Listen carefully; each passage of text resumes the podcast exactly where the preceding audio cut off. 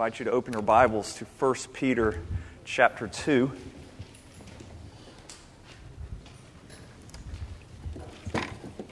First Peter chapter 2.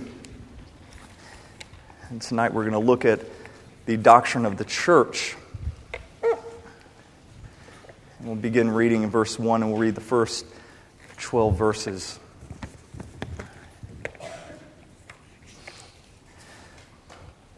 So put away all malice and all deceit and hypocrisy and envy and all slander. Like newborn infants, long for the pure spiritual milk, that by it you may grow up to salvation, if indeed you have tasted that the Lord is good. As you come to him, a living stone rejected by men, but in the sight of God chosen and precious, you yourselves, like living stones, are being built up as a spiritual house to be a holy priesthood to offer spiritual sacrifices acceptable to God through Jesus Christ. For it stands in Scripture Behold, I am laying in Zion a stone, a cornerstone chosen and precious, and whoever believes in him will not be put to shame.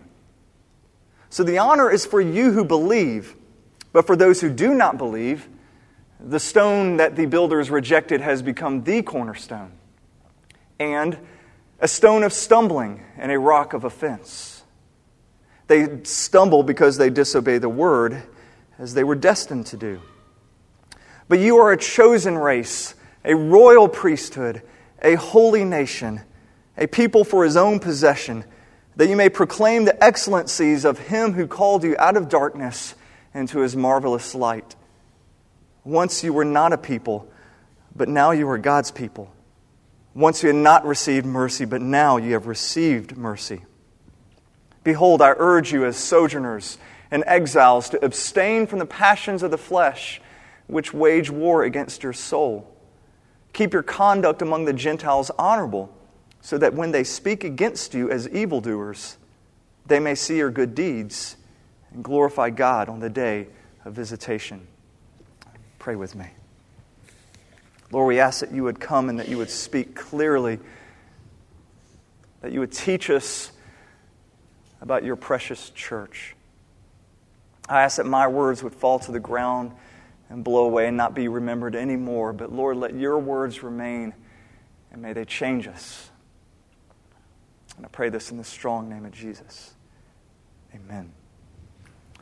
Um, defining church is not an easy task. For instance, if you meet with a few of your friends at Starbucks and order your $4 lattes and you're sitting around and you're talking, and one of your friends just kind of just unloads on you and tells you what a horrible time they're having. And you pull out your Bible and you say, Well, you know, gosh, I was just reading this in Scripture, and you encourage them and you talk about how God's Word has that effect in your life. Is that church? Was that church there?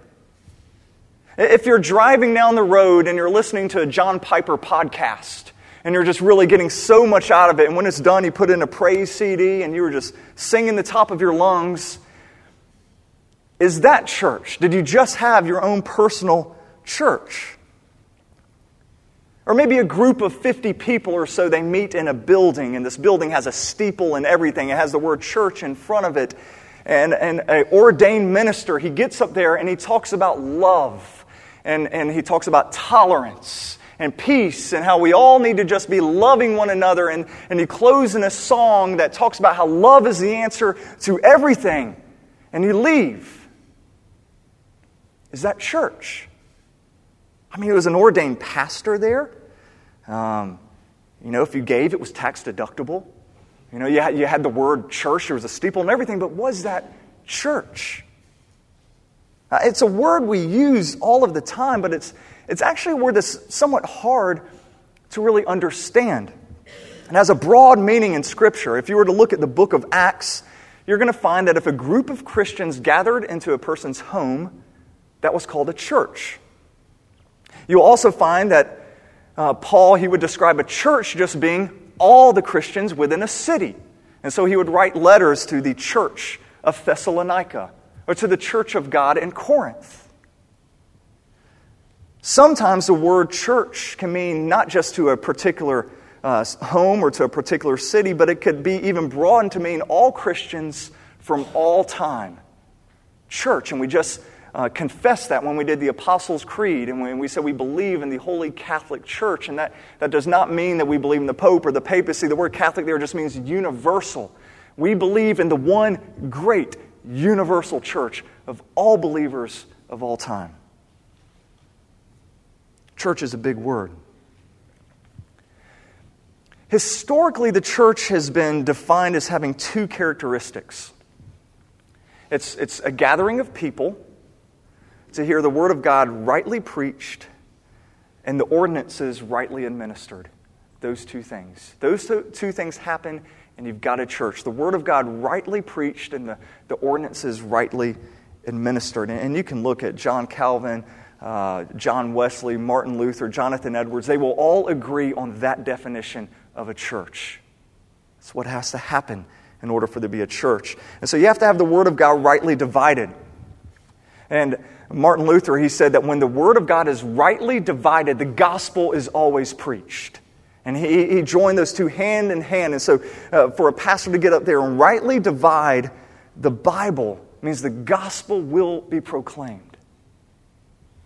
So, I can't just get up here and give you good morals. I can't give you, you know, a good inspirational talk. You know, rah, rah, rah, go out there, reach Woodlawn, go minister to the poor, all that. That will not be church. And that's why, you know, there's a number of, of really large church buildings full of people on Sundays that don't, when, when the Word of God's not rightly divided, I would not call that a church. It's just a gathering. In addition to the Word of God being rightly taught, it says the ordinances, they have to be rightly administered. And the ordinance that we, ordinances we believe in are two it's the Lord's Supper and it's baptism. Those two ordinances need to be rightly administered. And so, if this is one of the reasons why places like the Salvation Army, which is a great institution, it's not a church. They don't serve communion, they don't have baptisms. Why if you, you meet together with a group of Christians and you have great teaching, but, but over a year's time you've never once celebrated the Lord's Supper, it's not a church. Those things must be present.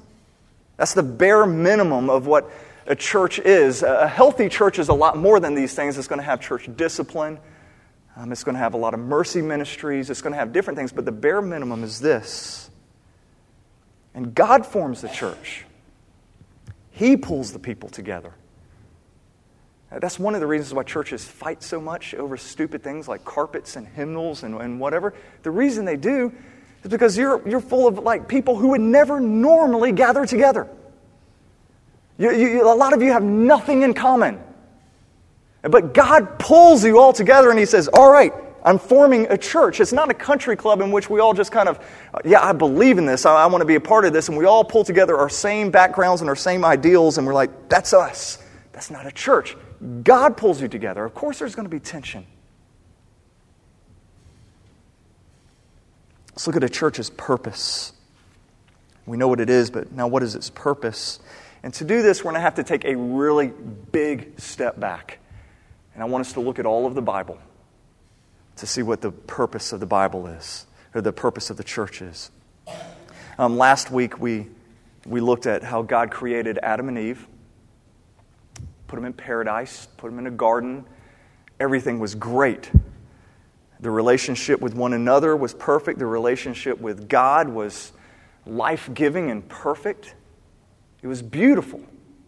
All creation was working in, in perfect harmony. The word with the biblical word for that is shalom, in which there is the spiritual and the emotional and the physical peace and harmony of all things. There was shalom there. And then man sins, they disobey God's one commandment, and it is all shattered. Guilt and shame come in. The relationship with each other is fractured. The relationship with God is fractured. A curse falls on the entire world. Work now becomes burdensome, it's toilsome. Thorns and thistles are growing up. And also, in this shalom of the world, this harmony is shattered, it's broken. And Adam and Eve, they're kicked out of the garden, and, and we looked at last week, Genesis 3.15, the proto-evangel, the very first hint of the gospel, in which God says, okay, it is not always going to be this way. Yes, all of creation is under a curse. Everything is broken, but I will bring redemption. And it's the first hint of the gospel. And then we see through the rest of Scripture this plan of redemption unfolding. Genesis 12, this plan of redemption begins to take a little bit of focus when God calls Abraham. Abraham wasn't a righteous guy. Um, he came from a family of idolaters. There was nothing about him that God said, hmm, great person, I'll choose him. God just said, Abraham. And he said, I'm going to make a covenant with you, Abraham. And, and let me just read to you uh, what God promised Abraham. He says, I will make you a great nation, and I will bless you, and I will make your name great so that you will be a blessing. I will bless those who bless you, and him who dishonors you I will curse, and in you all of the families on earth shall be blessed. All of the families on earth shall be blessed. Abraham, I want you to start ha- having a relationship with me. I want you to start having faith, and through this, I'm going to build a nation from your descendants, and this nation, this group of people, is going to begin in some way breaking down the curse. It's going to begin blessing the families. No, no longer a curse, but a blessing through your descendants. And so Abraham goes, and after this calling, instantly children started singing the worst, most annoying song ever. Uh, Father Abraham had many sons, and you've, you've got to, you've, some reason, you've got to do all these motions. And um, actually, probably the Lord told Noah to build an arky might be slightly more annoying.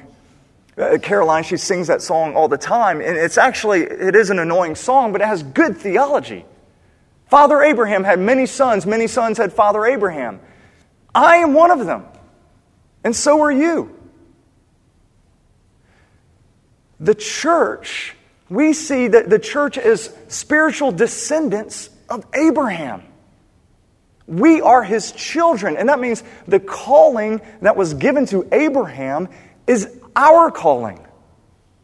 That we are to be a nation, that we are to be a blessing to the world, that we are to see God's plan of redemption unfolding through us.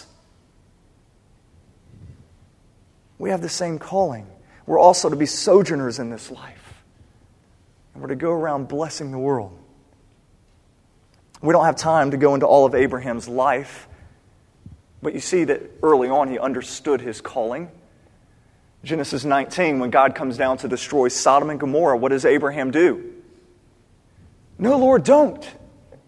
And he intercedes. He says, Don't destroy the city. And he keeps interceding. He's seeking the welfare of the city. He wants to bless the city, not destroy it. After about 20 years or so, Abraham has Isaac. Isaac has Jacob. Jacob has Joseph. Once again, you see in the life of Joseph um, how God is using Abraham's descendants to bless the world. When Egypt was under a severe famine, it was Joseph who had prepared for it. Joseph who was raised up to power, who prevented all of Egypt and all of the neighboring regions to not starve to death. He was blessing the nations. He was seeking the, their welfare. He was fulfilling his calling as a descendant of Abraham. 400 years later, God raises up Moses to lead Abraham's descendants, which were now in slavery, to, to lead them out of Egypt. And once they left Egypt, they come to Mount Sinai in Exodus chapter 19, and we looked at this a lot a few months ago. And God gives them the law. He gives them the law, and, but this is what he says when he gives them the law. He says, I want to make you a kingdom of priests.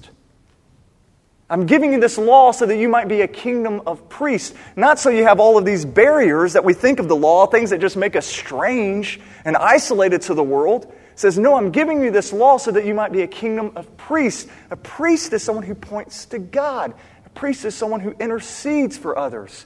God enters a special relationship with Israel so that the world might be blessed.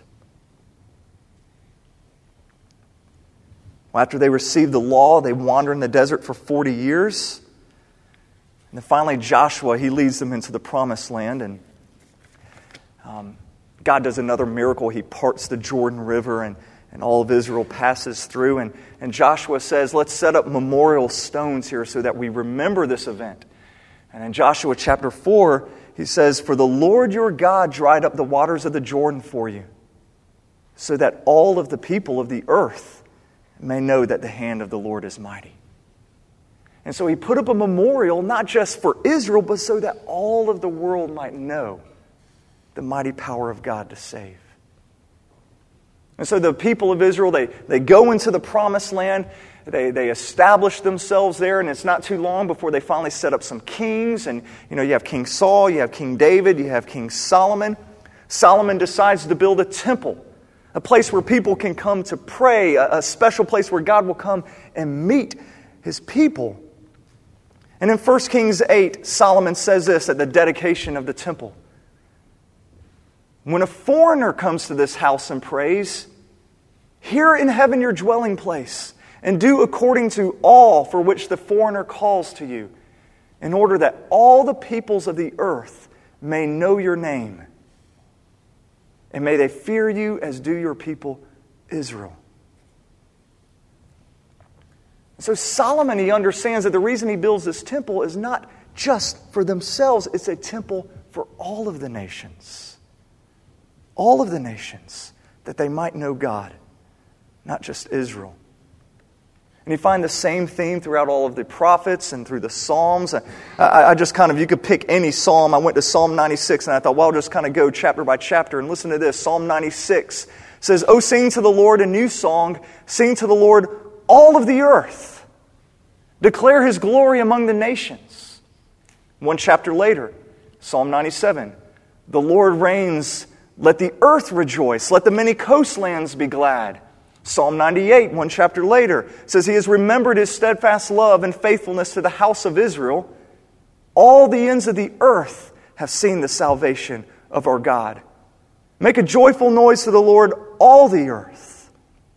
Psalm 99, The Lord is great in Zion, He's exalted over all of the peoples. Let them praise your great and awesome name. Psalm 100, make a joyful noise to the Lord. All of the earth serve him with gladness. And you could go on and on. All the Psalms are, yes, they appreciate what God is doing with Israel, but they realize that that's just part of the plan for him blessing all of the world, all of creation. We don't have time to go through all of the prophets, and so I'll look at the greatest prophet, Isaiah.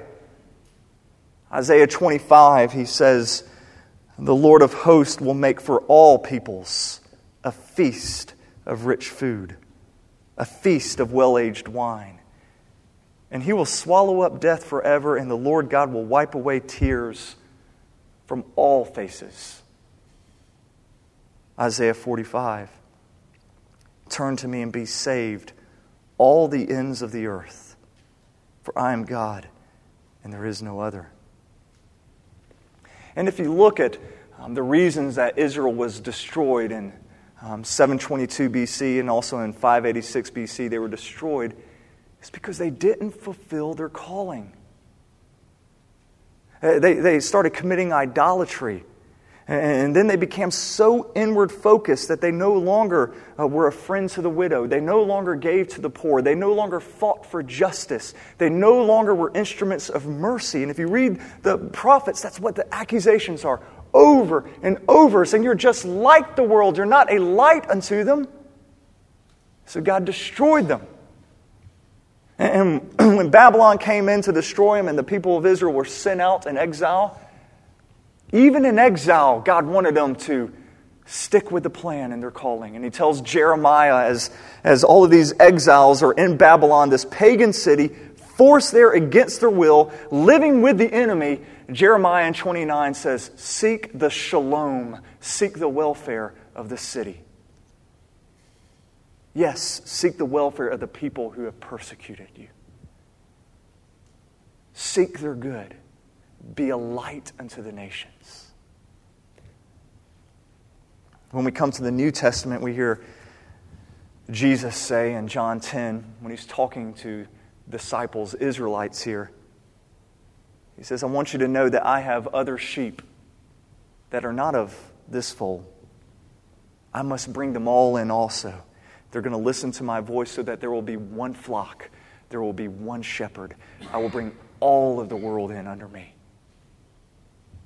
In John 17, Jesus prays that his disciples that they would be unified on earth. And it says, The reason I want you unified is so that all of the earth may believe. The reason I want you to stick together, the reason I want you to love one another with a deep, deep love is so that all of the world will see. And as Jesus is ascending into heaven after his resurrection, in his famous words, he says, All authority has been given to me in heaven and earth.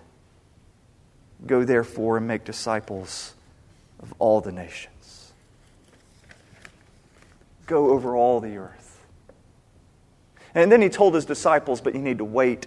You can't just do this with your own strength. You need to wait my spirit's going to come upon you. Wait and pray. And so they go into that upper room and, and they're, they're praying and they're waiting and they're praying and they're waiting. And then the strangest thing in the world happens in Acts chapter 2. Tongues of fire comes out. I have no clue what that means. I don't know if it's literal tongues, but I don't know. Something miraculous, crazy happened. They are filled with His Spirit.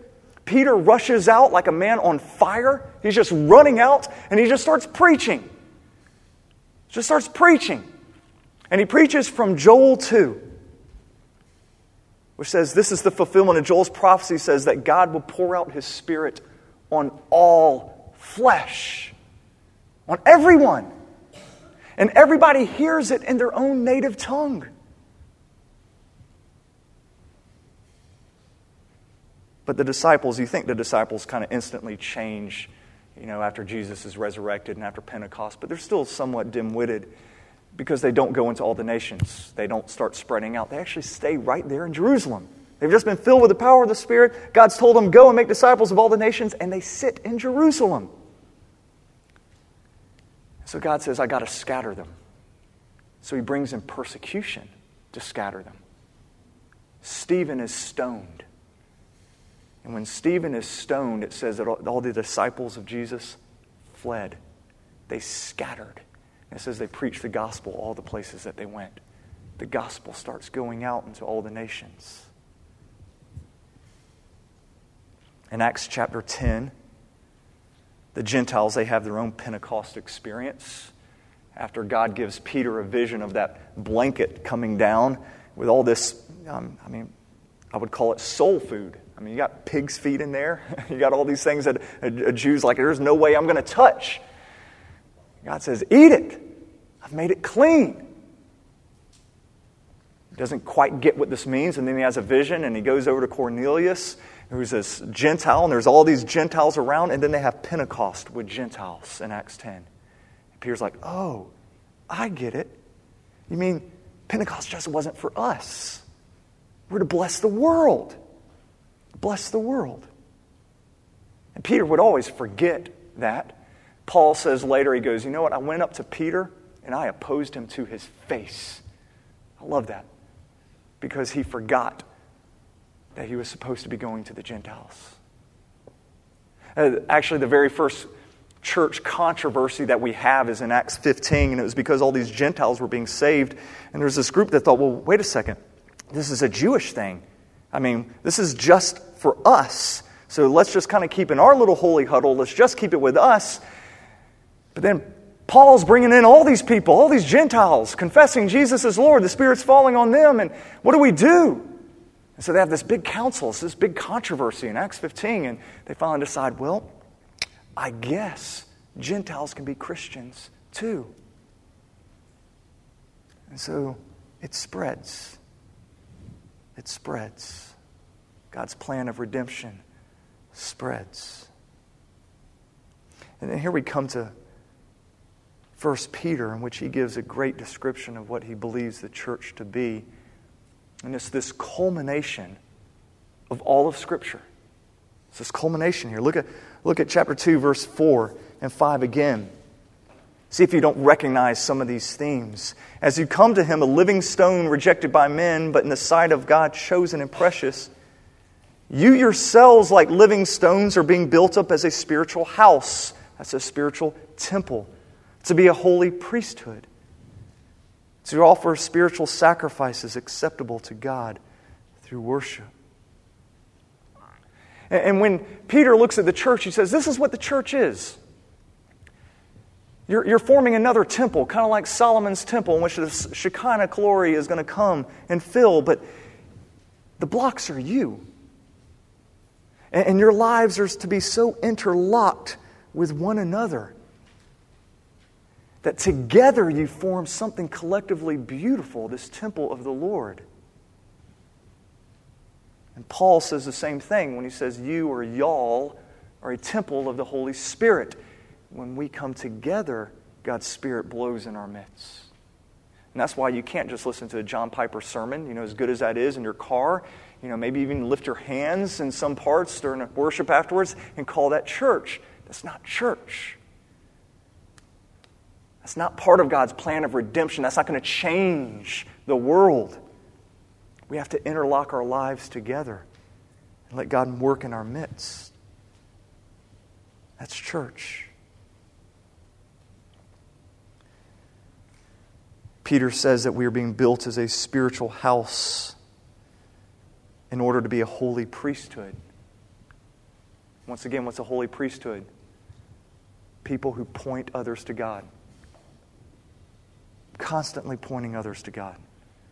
And so collectively, we, we, we're so joined together. We live lives so radically different. People see us, and they see that as a giant arrow that points to our Lord and Savior Jesus Christ.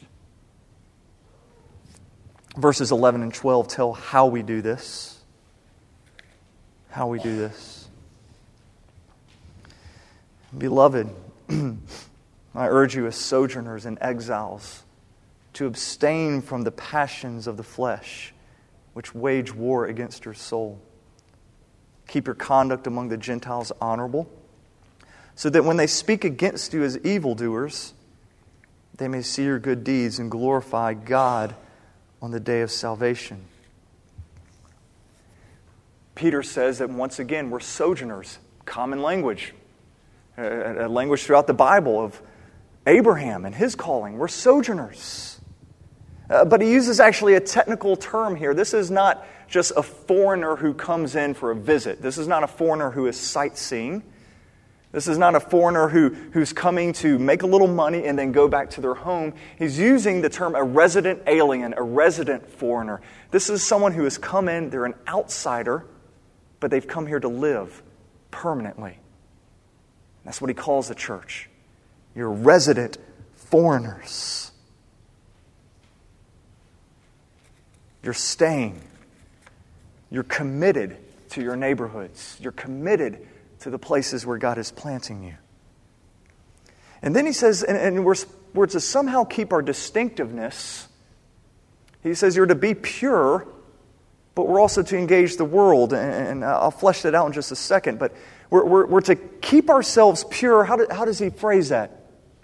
Um, he says that we are to, to flee from these passions. He says, Keep your conduct among the Gentiles honorable so that they may see um, so that when they speak against you as evildoers, they may see your good deeds. And in verse 11, he says, abstain from the passions of the flesh. And so he's saying that as a church, we are morally pure. We're committed to these, these deep morals, yes, that should isolate us from the world. But we're not going to let it because we're going to engage the world. And Christians were certainly considered weird and foreigners. And, you know, the, the early Christians were considered cannibals. You read some of the earliest writings against Christianity, and they called them cannibals because they met together in secret and they ate somebody's body and they were drinking blood. They were terribly misunderstood.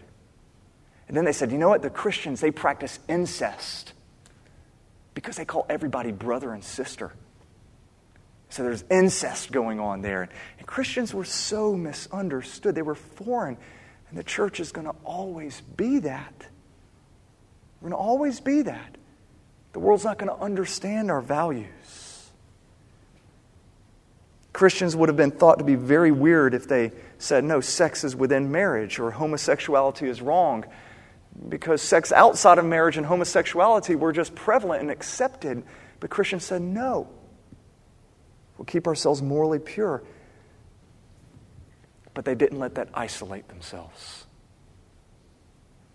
they engaged their culture. And so the, the, the world, it's in this kind of dilemma because they're, they're going to look at the church and they're going to revile you. They're going to think you're evil, actually, because of all your views of all these moral issues. But then they're going to look at how you love the poor, how you love the enemies, your enemies, how you fight for justice. And it says they're going to give glory to God.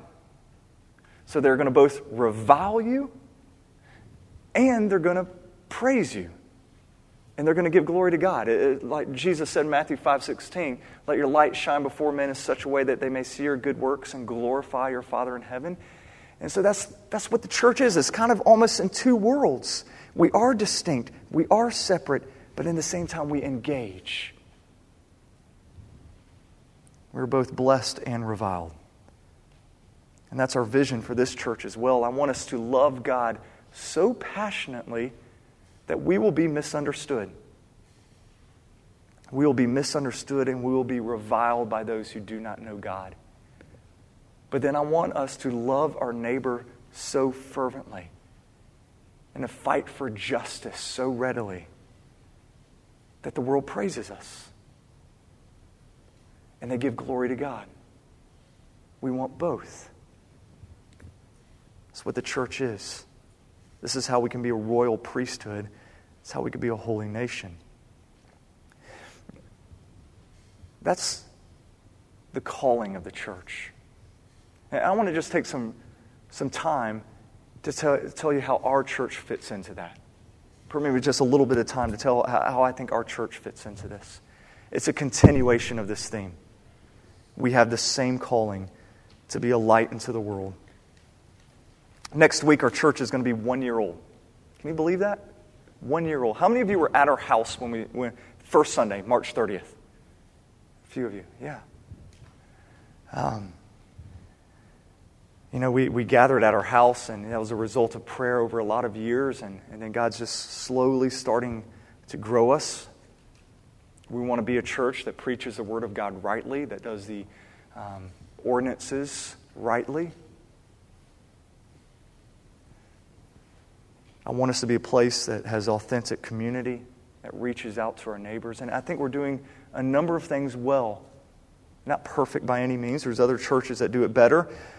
But I think we're doing some things well. And so I, I want to commend you on some things that I see our church doing well.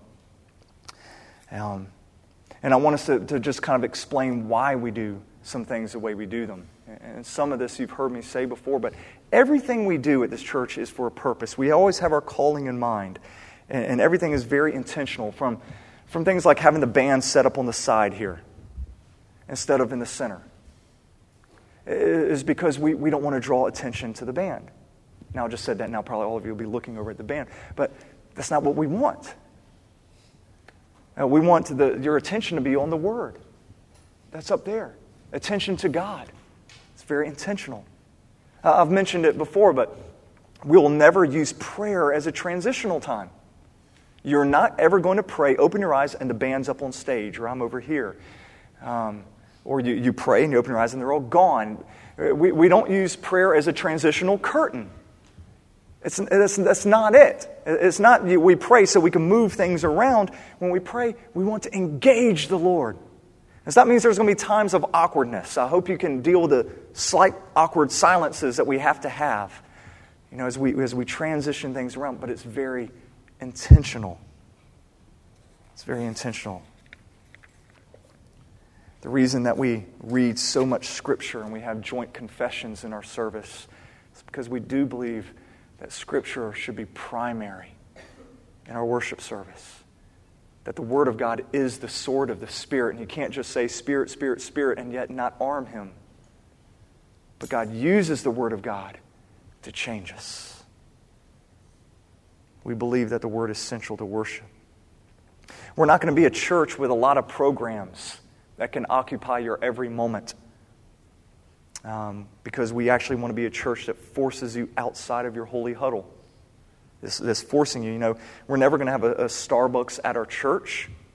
Now, I'm not saying that's wrong. Other churches might be called, and that might be absolutely right for them. We're not going to do that at our church because we actually want you to go to Starbucks. We want you to get to know the people who serve you. We want you to get to know the people who frequent there so you can actually build relationships and be salt and light into this world. That's what we want. We're, we're, you know, we're meeting in a gym. At least it's not ours. We don't have access to it during the week, but we're, we're not going to have a gym because I want you to go to the Y. I want you, as hard as it is, to actually try to live the gospel while you're playing basketball. You know, uh, to, to interact with others and so they actually think, man, that person's different. You know, the purpose of salt is to work itself into something that will naturally rot without you. So you need to go to the places that are rotting. Otherwise, you're useless, as Jesus says. The reason that we are here in Girls Inc. instead of um, our own building is because we believe it's the best way to fulfill our calling. I mean, I, I admit, you look around here, it's not the most conducive place for, uh, for worship, to, to get that emotion for worship. Our lights don't dim. Um, we've got kids' toys everywhere, girl empowerment signs everywhere, you know, vending machines. A rock, we have a church with a rock climbing wall, uh, four basketball goals, hula hoops. I mean, it's just, it's not very conducive. It's the coolest church around. It is. It's intentional. Uh, if, if you can't worship here, you can't worship in a cathedral. Uh, that's not what it's about.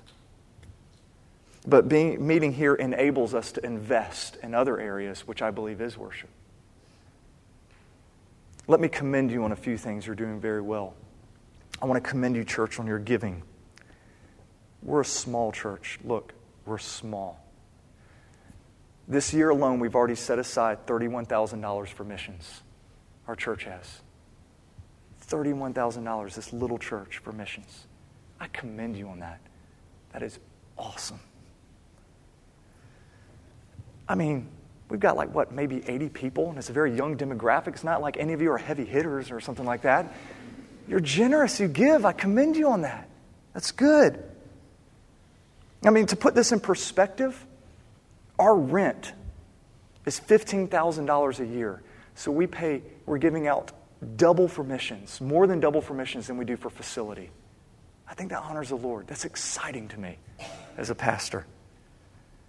And actually, if you were to combine what we spend on rent, children's ministry, men's, women's ministry, the, the new trailer we had to buy out there, and facility, you were to combine that all together, we would still spend more missions than we do on all those things. I commend you on that. And I hope that number grows. It's exciting to see. Many of you are beginning to make investments in the lives of others outside of these walls. Um, you're beginning to be stretched outside your comfort zone, and it's fantastic to see. Um, like Kristen leaving her job to go on the mission field in Mexico for a year. Awesome. Or Kate just deciding that how can the Lord use my gifts? Art show, so I could raise money for Peru.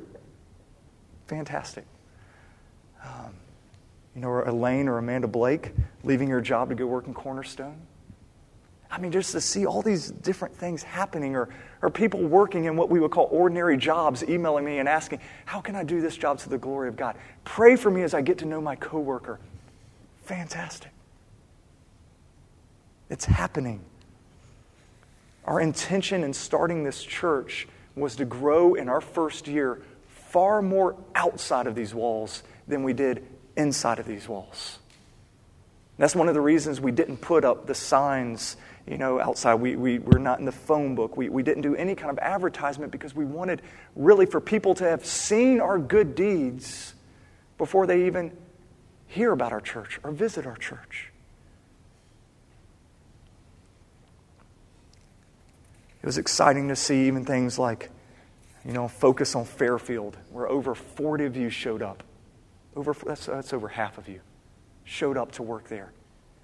Every Tuesday night, you're going to the Woodlawn Family Homeless Shelter and cooking dinners. It's awesome. We're growing outside these walls. I think we're understanding what Jeremiah meant when he said we're to seek the shalom of the city. Home groups are growing. I loved it that I received so much hate mail from you guys when I suggested us breaking up our groups a few months ago. So let's break up our groups and kind of reform them. And man, you guys wanted to lynch me when I said that. Like, there's no way you're breaking up our group. Man, that was thrilling to hear that because you were, like, we are so committed to one another. If you put me in another home group, then our home group's going to just, we're going to meet on our own. That's good. Uh, let me give you an update real quick about where we're going. I get a lot of questions about church membership, church government. And we're an elder led church. James Kling, Ryan de Villeneuve, Corey Scoggin, Thomas Ritchie, they're functioning right now as what I would call provisional elders. They've not been installed. I've not brought them in front of you and installed them as elders for a couple of reasons. Once again, we do this purposely, very intentionally. For last year now, we've been meeting together every month to pray for this church, seek God's heart. For months now, we've been going over a 40 plus page doctrinal statement, line by line, to make sure we're all on the same page, to make sure that we know what, what we want this church to believe. We want to be in agreement to this. I've sent out references to their bosses to hear what is their character like at work. We want, I want to get all of, the, all of that back before I bring them before you and say, These are our elders. And once we get elders, then we'll have membership that I hope is meaningful and significant. Um, I thank God for the work He's doing here, for His church universal, and for our ability to be a part of that. Um, for this local church to be empowered by a Spirit, to be built up together, to seek the shalom of places like in Woodlawn and Peru, um, all over the world. And pray with me.